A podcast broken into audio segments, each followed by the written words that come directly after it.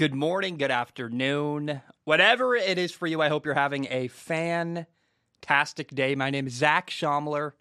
This is Strong Opinion Sports, episode 418, a rare special episode entirely dedicated to one thing. This is all about Tom Brady's docuseries Man in the Arena, episode two.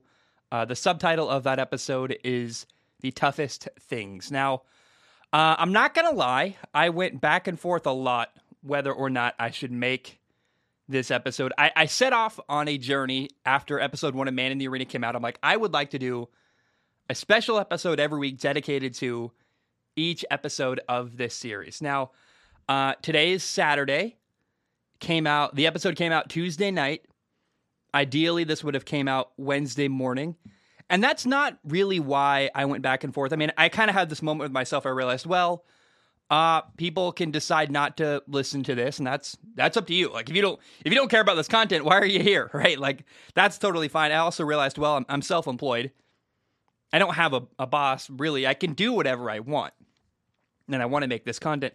No, the reason why I kind of went back and forth on whether or not I should make an episode here, and I'll tell you why I ultimately decided I would um, is something I didn't realize going into this series. Something I, I feel dumb for not knowing, although it makes sense. You know, when I heard that Tom Brady had a documentary series coming out, I was like, I'm to, I don't want to hear very much about it because I don't like spoilers. I hate having stuff ruined. And the less I knew going in, the better.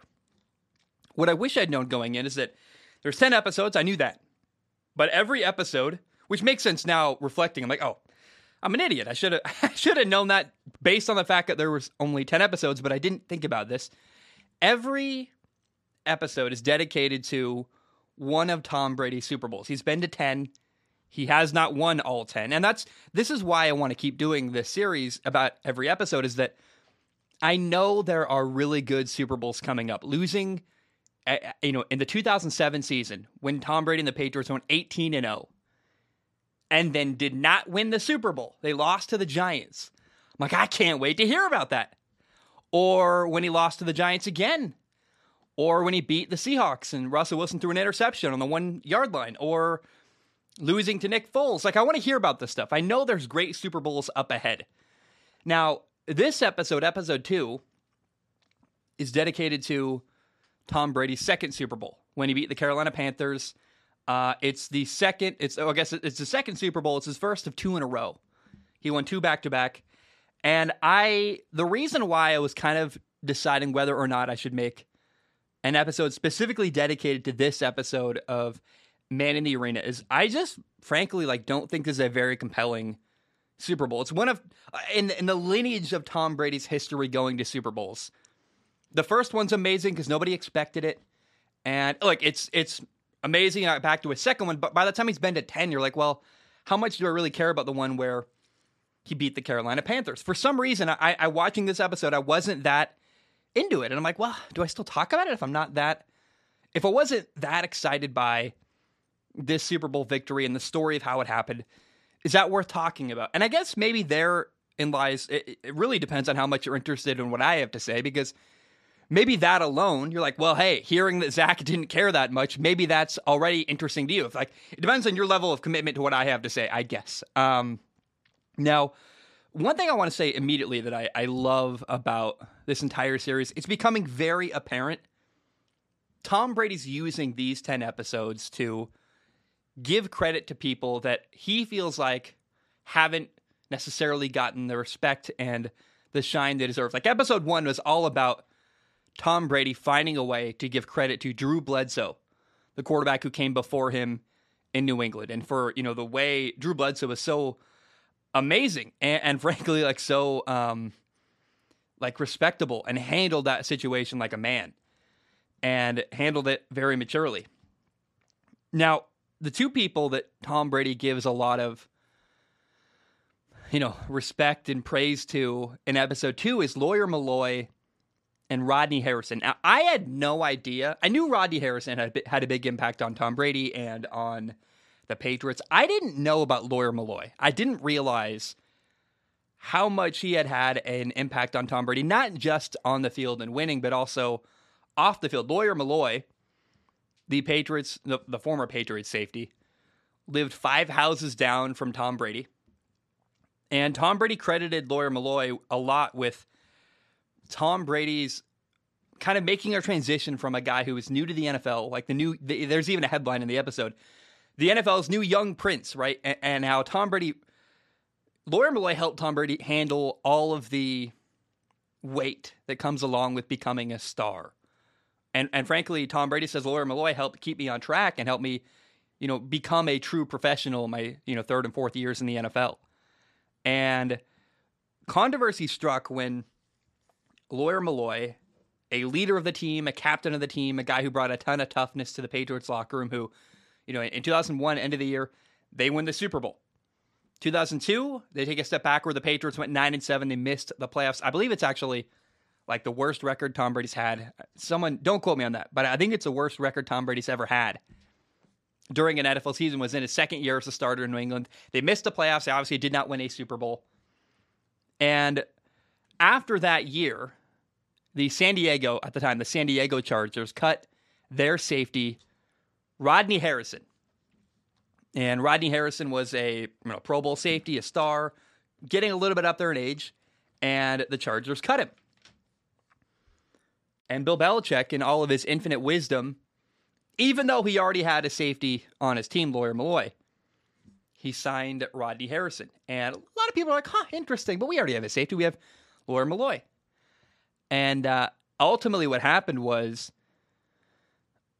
Bill Belichick cut Lawyer Milloy, a, a, leader in the locker room in New England, a guy who helped them win a Super Bowl two years ago, a guy that Tom Brady was close with. And Tom Brady talked about this is like the first time he really had to handle the business side of the NFL, losing someone he liked. And and let's be clear about something. This is something Tom Brady I think would be put to the test a lot on is losing Randy Moss, having Randy Moss get traded away, losing Wes Welker, losing all of his buddies over time. Like Tom Brady was the mainstay in New England. A lot of people came and went, and Lawyer Milloy, the way Brady describes it, this was the first guy he lost, and he was like, Bill, I don't get it. And, and, the media didn't understand. The team didn't really understand.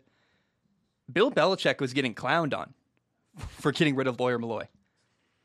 And it's cool to hear Rodney Harrison talk about his his communication with Belichick before going to the Patriots.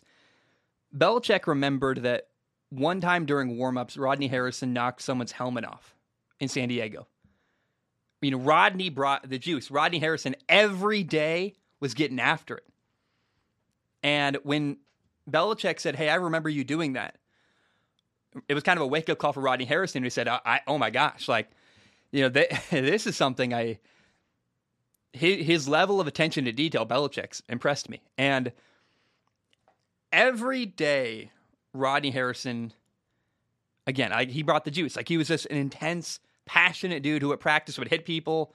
He didn't care. He didn't care who you were. He was going to hit you and bring his best every day. And Rodney Harrison gives a great qu- quote. He says, and I, I think it was actually an old clip from 2002 at the time. He goes, "I don't care. Like I don't. I don't play the game for people to like me." Said, "My mom likes me. That's enough for me." It's like, huh, that's interesting. And then later, actually, Rodney Harrison teared up talking about his mom and how his mom was such an inspiration for him and helped him become the player he was today. Now, Rodney Harrison talked about how in his career he played against Joe Montana, John Elway, Steve Young, Dan Marino. So when he came to New England, they had a young Tom Brady. He was like, well, well, like okay, like sure, this guy's good, but how like how great is he? And Rodney Harrison talked about how, talked about how every day in practice he wanted to challenge Tom Brady, really make him struggle and, and make him a better quarterback, but by just doing his very best every day. And when the Patriots cut Lawyer Milloy, again, people were losing faith. And it's crazy to say that now, although I think we had another conversation about that when when Belichick let Tom Brady leave was another time where I mean we've we've seen people's faith in Bill Belichick get tested over and over again. And at the end of the day, Bill Belichick always gets the last laugh. He's like, okay, we'll get rid of Tom Brady. And they're like, what are you doing? And Tom Brady wins the Super Bowl. And people are like, oh, Belichick lost the Brady Belichick divorce. And maybe he did. But now he's got Mac Jones. They're seven and four. Like, it's all good. And I just, I challenge anybody to, if you don't believe in Belichick at this point, like, what are you doing? But it's, at the time, Belichick had only won one Super Bowl. And winning one is a lot different than winning six. Like, Pete Carroll won a Super Bowl with Russell Wilson, and now he might lose his job. Like winning one Super Bowl is very different than losing one, two, three, four, five, and then six. And so it makes total sense that people, when Belichick cut Lawyer Milloy, replacing him with Rodney Harrison, and he said, I'm doing what's best for our team, people were not impressed with that. People didn't believe that. Uh, Tom Jackson said on some show, I think Inside the NFL on ESPN, he said, you know, his players hate him. And Brady said, well, it's actually interesting. Brady talked about here. He said, we win by focusing on the tactical stuff. Like, who cares what people are saying? You believe in yourself, you trust in the process. And um, I, I love that because it's totally true. Like, you can't, people talked about how, or Brady talked about how people say, like, when we win, like, oh, this loss brought them together. And he's like, no, honestly, like, all the stuff the media says all week doesn't really matter to Tom Brady. And and maybe that's true. I'm sure it's true to some degree. Like from a locker room standpoint, I'm sure it's true where it's like, who cares about like we're not getting moved by this guy or that guy having something happen, some drama off the field. We care about the tactical stuff that helps us win, but I'm sure to some degree, like there's no way Brady isn't motivated a little bit by the things people say about it. But lawyer Milloy left and went to actually the AFC East rival of the Patriots, the Buffalo Bills. And their quarterback was Drew Bledsoe. And you're like, oh my gosh. So in week one, the former quarterback of the Patriots and the former safety of the Patriots, Lawyer Milloy and Drew Bledsoe, dominated, absolutely dominated the Patriots in week one of the 2003 season. They beat the uh, the Bills beat the Patriots 31 to nothing, and Tom Brady had four interceptions. And that is when people said, like, yeah, there that's when Tom Jackson did give that quote, like, his players hate him and all this stuff. And it was just an interesting moment. And and, and nobody again, nobody understood why Bill Belichick cut Lawyer Milloy. Now, uh, later down the road, the Patriots played Indianapolis on the road at the Colts. It was Peyton Manning against Tom Brady. Game was a shootout. The Patriots won 38 to 34. A couple things stand out here from this part of the episode. First of all, Brady says it over and over again. Like, if there was anybody for Brady to look up to at this time in his career, as a young quarterback, or even now, like as a person who was so accomplished later in his career, said if there if there was anyone for me to look up to in my career, it was Peyton Manning, the guy who won all the awards, number one overall pick, had this incredible offense, and you know the way that Peyton Manning was viewed was very different from the way that Tom Brady was viewed. Tom Brady was a guy on a good football team, whereas Peyton Manning was a guy who had this prolific offense and scored a lot of points. And if the Colts won, it was because Peyton Manning won the game. If Tom Brady won, it was because, well, he's on a good team. And that's interesting to me. And then another thing that stands out from this kind of segment of the episode is when Tom Brady, he gave a very, uh, the word is like very LeBron esque statement where Tom Brady said that young guys with talent still have a lot to learn.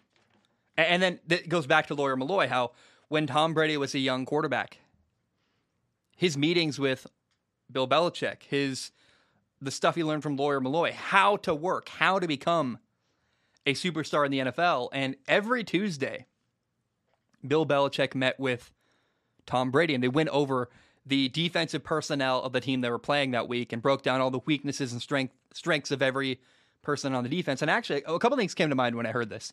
Number one, it reminds me of actually, you know, the Brady Belichick early relationship reminds me a lot of Jets young rookie quarterback Zach Wilson and his relationship with Robert Saleh.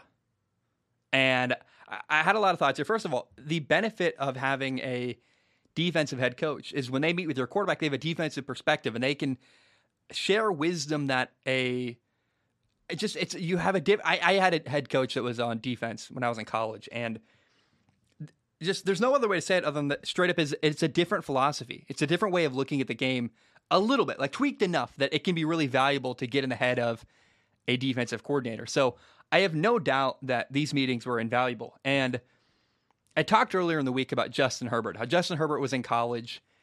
And I, I thought of my, my college career, and I, I, never had an opportunity to sit down weekly with my head coach. And part of that was I was never the starting quarterback, although we had a great relationship being my head coach in college. And the thing is, I was just busy all the time with classes, and I I can't really state enough how much more time you have to focus on football in the NFL than in college football. Because in college, your attention is always divided with all this other nonsense. You got to go to classes, you got to deal with this, especially the lower levels of college football.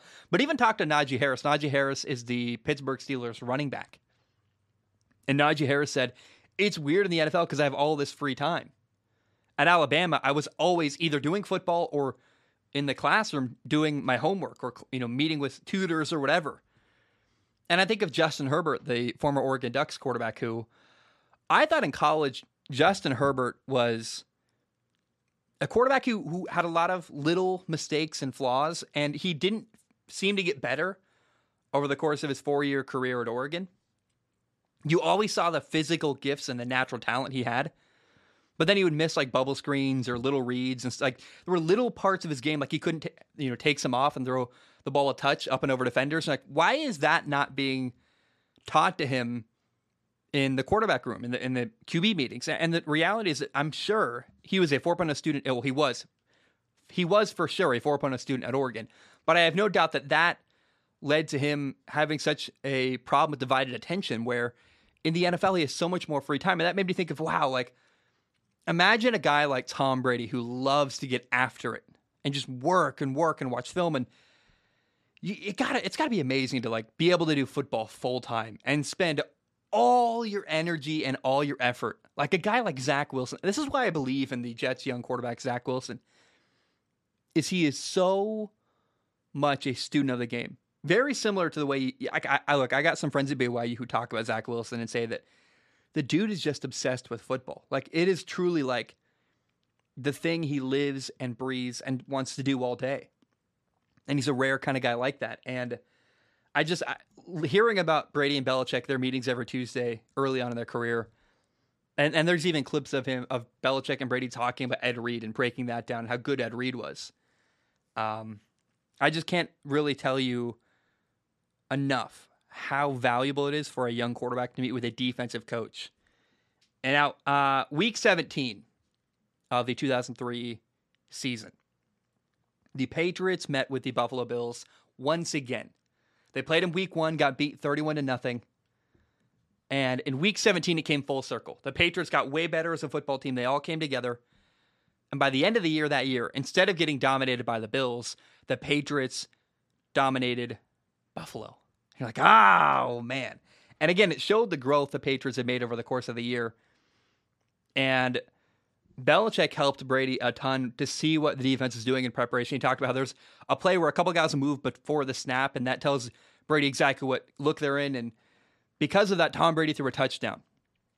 And so I, am telling you guys, the the little details you can gain from as a quarterback meeting with a defensive coach is invaluable. And it's a, it's almost enough for me to say, like, if you're a quarterback out there, find time to talk to your defensive coordinator. If you have a if you have a head coach who's an offensive coach, that's fine but go talk to your defensive coordinator just to pick his brain a little bit because there's all this little stuff you can learn from talking to a defensive coach that's on the defensive side of the ball that is just a different perspective enough that it can really really help you. Because you want to like defensive co- coordinators look at their side of the ball and go man i'm worried about this guy that guy this linebacker that safety that corner. And they have insight you just don't have as an offensive coach and as an, a person on the offensive side of the ball. So find a way to meet with a defensive coach if you're a young quarterback. Now, I had a weird thought, and I it's I might as well say it because that's what this show is: is me just literally saying all of my notes and getting them all out of my head. And also, I, I think if I didn't say this and then Tom Brady retired, I would regret not saying this now.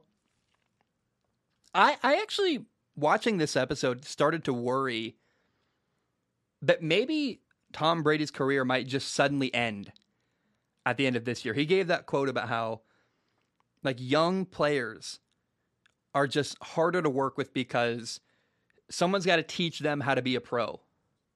And veterans aren't that way. And I, I think it's possible. I'm not saying it will happen, but there's a small possibility that Tom Brady just retires out of nowhere at the end of this year. Have you watched Tampa Bay play this year? the Buccaneers keep making mistake after mistake and all these little weird mistakes. And it's got to be annoying if you're Tom Brady correcting everybody around you. It's exhausting being like, dude, like, you're Mike Evans, the Buccaneers receiver, has got to be one of the most like ditzy receivers I've ever seen. He makes all these weird little mistakes where like he doesn't look for the ball. He doesn't expect screen passes to come his way. Like Tom Brady threw an interception against the Giants, which handed the Giants basically their only touchdown of the game. Where Mike Evans was throwing a screen pass and didn't expect it, ball gets tipped up, got picked off, gave the Giants first and goal at the five yard line. And I just wonder if there's any little thing, if, if any of these little things that are building in Tampa, you know, Gronk not healthy, Mike Evans making mistakes, teaching young guys how to play. Like, I I just wonder, is that becoming exhausting to Tom Brady? It's it's incredible the way that Tom Brady has sustained his career and and kept his passion for getting better and getting after it every day. And I just at some point I, I wonder and I, I fear he might become such a master of the game of football that having to explain stuff to young guys is just it's already he already talked about how it's exhausting, but it's got to be again, it's got to be exhausting correcting everybody around you all the time. Now, in the AFC Championship game, the game to get into the Super Bowl at the end of two, the 2003 season, the Colts played the Patriots. And because the Patriots had beat the Colts earlier that year, it helped them get home field advantage in this game. So they were playing in New England in the snow against Peyton Manning and the high powered Patriots offense. And the you know the Patriots won and Tom Brady had a tough game sorry Tom Brady Peyton Manning had a tough game in the snow and it's it's just a, a testament to how all the little things along the way your your journey to getting to a Super Bowl a, a simple thing is beating the Colts on the road 38 to 34 er, earlier in the year can lead to later you having a home field advantage. And I don't know. It's hard to imagine the Colts at the time with their prolific offense, which they threw the ball all the time. It's hard to imagine Peyton Manning having a bad game at home in their dome in Indy, as opposed to on the road in the snow in New England. And the Patriots won. So the Patriots move on to the Super Bowl and they're playing Carolina in Houston, a brand new stadium. They're the Panthers are a really physical football team. Tom Brady's getting hit a ton. And I think part of why Tom Brady has been so successful in his career is he always tells himself he's an underdog. He talks about how Peyton Manning was this prolific quarterback, had an amazing offense, and you know the Panthers are amazing. And Brady, you hear him talk and relive these moments, and all he does is talk about how great everybody else they played against was. And in one sense, you could say, well, you know, Tom Brady is just really humble and Tom Brady is trying to not take a bunch of credit. I, I think that might be part of it. But I also think that this is Tom Brady's way of talking himself into being an underdog. And there's great power in feeling feeling like you're not the favorite to win a football game because I think Brady always felt the weight of having a small margin for error we're like, look, I got to get every little tiny detail right, or we're going to lose this game. And there's no way that wasn't a an incredibly valuable thing, and has been for Tom Brady's entire career. And so the Patriots win the Super Bowl. Adam Vinatieri hits, hits the game-winning kick uh, after you know the Panthers kick the ball out of bounds with like a minute left, which is ridiculous on a kickoff. It feels 53 yards wide. You can't get it to land on the field, but they didn't. So the Patriots get the ball on the 40 yard line. They drive down the kick, the game winning field goal. They win the game uh, 32 to 29. And Tom Brady started like crying, talking about this, saying, like, that was Patriots football at its best, was the way they all rallied. You got Adam Vinatieri kicking, and he gave a shout out to Adam Vinatieri, and you got Rodney Harrison, and you got, we beat this really physical, really talented team with really good levels of detail and execution. And and then we get the the beautiful moment of Rodney Harrison crying, talking about his mom, and you you hear Tom Brady, and we heard this in episode one when Bill, you know, Drew Bledsoe said it would have been really hard to be Tom Brady's backup if Tom Brady was a a hole, but he wasn't. And Rodney Harrison also credits Tom Brady. He says like, you know, Tom cares about his teammates, and Brady says like, you succeed by genuinely caring about each other, caring about his, each other's families, and and like this is why Tom Brady's so amazing to me. I, I'm a massive introvert. Like I, I can turn it on and become a people person, and I can be the guy at the parties talking to everyone and shaking hands, and I, I just don't want to be that guy. Like I, when I'm at a party, the reality is I would rather just be the dude in the corner, or actually, I'd rather be the guy at home who didn't go because I don't, I don't like parties. I don't like people. I'm, I'm very much uh, an insular introvert who's happy by myself. And I think actually Tom Brady might be more of an introvert than we realize. Like he likes to do his own thing and work hard and whatever. But Tom Brady, to me, because based on the way Tom Brady talks, like I, I, would be shocked if he was actually a raging extrovert who loves the, you know, to to be the life of a party. But he can be. And what's amazing about Tom is how I think it is genuine, but he also does choose to invest himself in his teammates and care about them. And even in the the greatest example of Tom Brady building relationship is Tom Brady makes it work with Antonio Brown, a really talented receiver who's also a crazy man. Like, do you remember what happened when Antonio Brown went to the Raiders? it crashed and burned horribly. But Tom Brady in Tampa with Antonio Brown makes it work, man. He manages that relationship so well, invests in the dude, cares about the guy. I'm sure every day is like, hey, Antonio, how's it going? And like says whatever is exactly right for Antonio Brown to feel cared for. And I, it's it's both a choice, and I think it's also it's it's gone on for too many years for it to be fake. I think Tom Brady chooses to invest in his teammates, but he really does actually care about them he really does care about Winovich from Michigan. He really does care about all these people that he, and that's the most incredible thing about Tom Brady. Again, it's the, his people skills. It's not necessarily he, like he's never been the guy with the strongest arm. He's got a strong arm. He, he's six four. He's not tiny. He's accurate, but it's it's not the stuff that it's all the little things Tom Brady can control that are impressive about Tom. And it's it's not even just that he can control his decision making, his accuracy, his footwork. That's a lot of quarterbacks focus on that stuff. Brady takes it even further than any quarterback we've ever seen in NFL history. His diet, the way he eats, the way he takes care of his body, and the way he invests in his teammates. It's just, it's next level of preparation, of thought. Like, I, I said in my first episode of this show, talking about episode one of Man in the Arena, I said like Tom Brady's the most prepared quarterback of all time. And people like, what about Peyton Manning? Peyton Manning was prepared, absolutely, but Peyton Manning never stopped drinking beer. Peyton Manning never did the next level of preparation Tom Brady's done with his body. Writing a book. I, I own the TB12 diet. I've never read it. I, I thought it would be interesting to buy, and I've, I've never made any content about it. I kind of a waste of money. Um, I thought it'd be a tax write off, then I never made a video about it. So like maybe I should someday. Although I think if I did, I'd sound like a stalker more than I already do. but Peyton Manning, I love I love the guy. Always prepared for game day. But in the offseason, I think the reality is that and, and you see it now in the way Tom Brady's body still to this day is healthy. Peyton Manning had a crappy throwing motion that hurt his neck. I love Peyton Manning, but he always his throwing motion. I learned how to throw the ball like Peyton Manning, and it it no, it screwed me up too. Like I, I threw the ball way too over the top, and the split check throw thing, it flicked a booger off your nose. It was cute, but it didn't work very well. And there's little tweaks that Tom Brady's made to his throwing motion, to his body, to his diet, to his teammates, everything. That the reality is, Peyton Manning wasn't willing to make those kind of sacrifices to extend his career.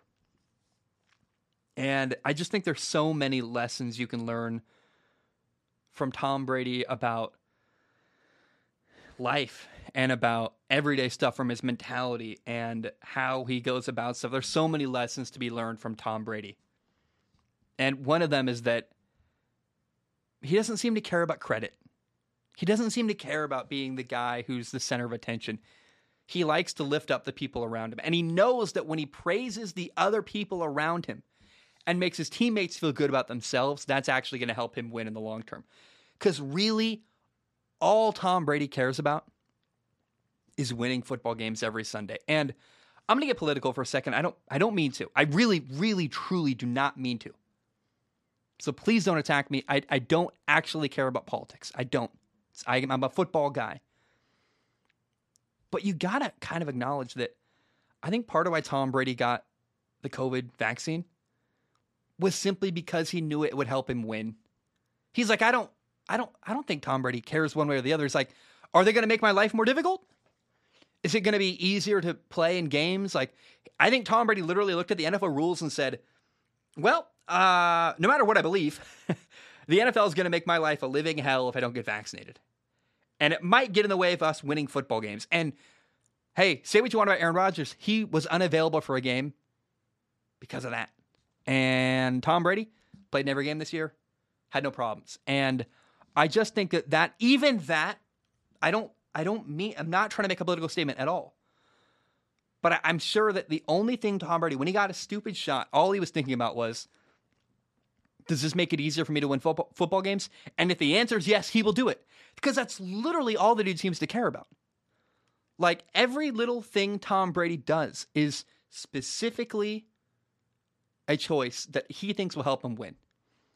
Praising his teammates, eating certain ice cream, avocado ice cream, not drinking, like all kinds of stuff. And I just like, like Tom Brady's a lightweight, dude. You ever remember how drunk Tom Brady got after winning the Super Bowl last year? And I don't think he's got very many days. Like I think the only day Tom Brady's taken off in the last couple years is whatever day happens right after he wins the Super Bowl. He takes that day off and that's it. And I just I don't know, man. I, I hope I didn't offend anybody. I didn't mean to. Um, I've literally avoided talking. I don't. I, I don't care about the vaccine. I don't care. I don't care what you do. It's not about that at all.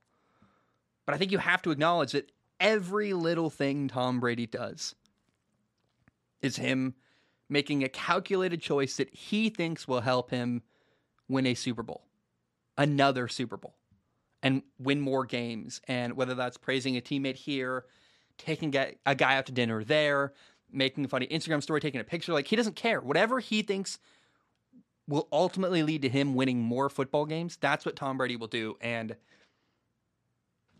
that might even mean, hey, I got to care about these people, my teammates. And I, and I truly think that I'm sure it's genuine. You can't go for 20 years doing an NFL career and not, and like pretending to care about your teammates. I'm not saying that. I'm not saying that Tom Brady doesn't care. I'm sure he does. But he chooses to care. Tom Brady chooses to invest in his teammates and man, it takes him a long, long way. So those are my thoughts on Man in the Arena episode two. Uh, it's Saturday morning. Look, I gave you. If you didn't want to listen to this, you didn't have to. And and again, I, I talked about something there that is. I've kept my lips really tight and not talked about it all. I think I covered it in a way that everyone can hear. And that's my goal of this show is to never divide people. I like to bring people together. And so I, I don't care where you fall politically. I just don't care.